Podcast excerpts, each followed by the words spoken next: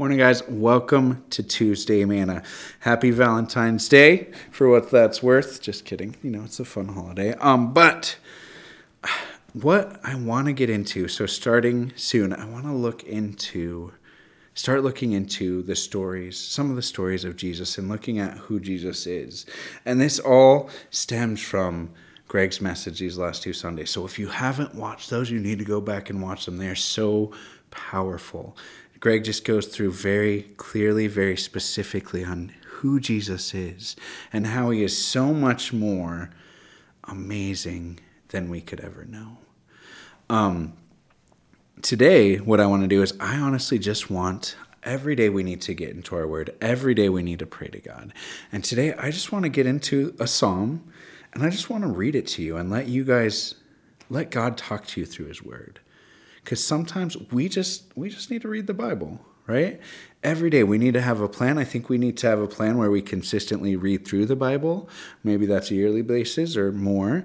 Um, and then have points where we study because we have god's word right here. We can access it.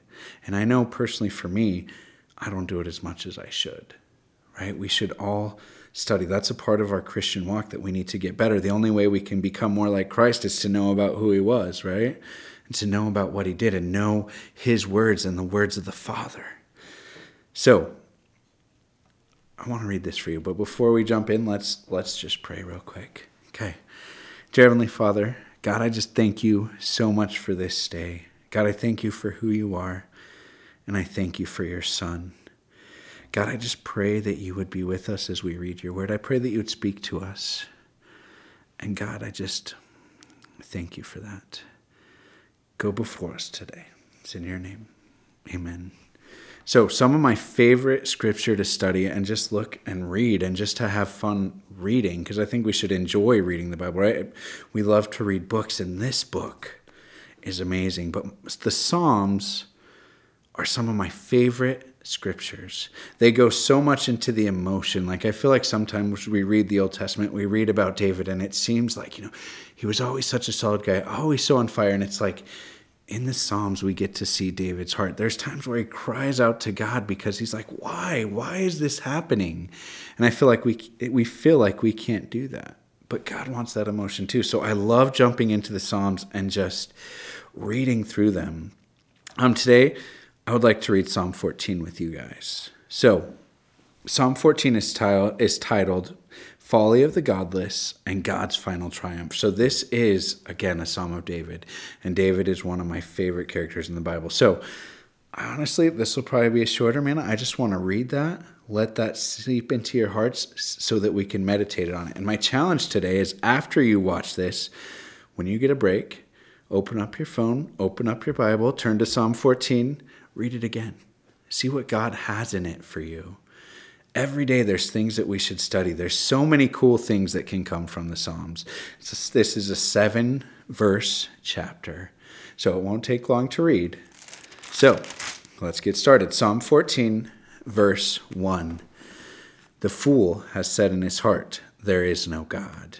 They are corrupt. They have done abominable works. There is no none who does good.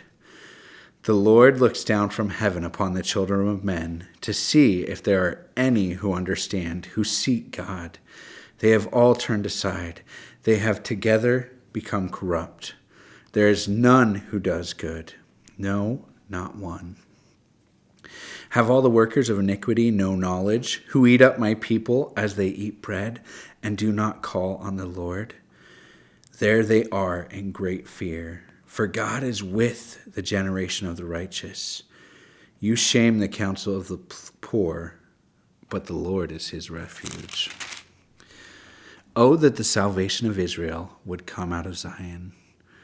When the Lord brings back the captivity of his people, let Jacob rejoice and Israel be glad. So I think the verse that just stuck out to me was probably verse six. You know, the shame you shame the counsel of the poor, right? All these people, there's none righteous, and they shame the counsel of the poor. But the Lord is their refuge, right? The Lord is our refuge. At some point, we've all been poor, right? but the Lord is our refuge. We can rest in the Lord. So, again, challenge to you. Later today, read that verse again. See what God has to say to you. Read that chapter again. Read Psalm 14. All right. Well, you guys have an amazing day. Thank you.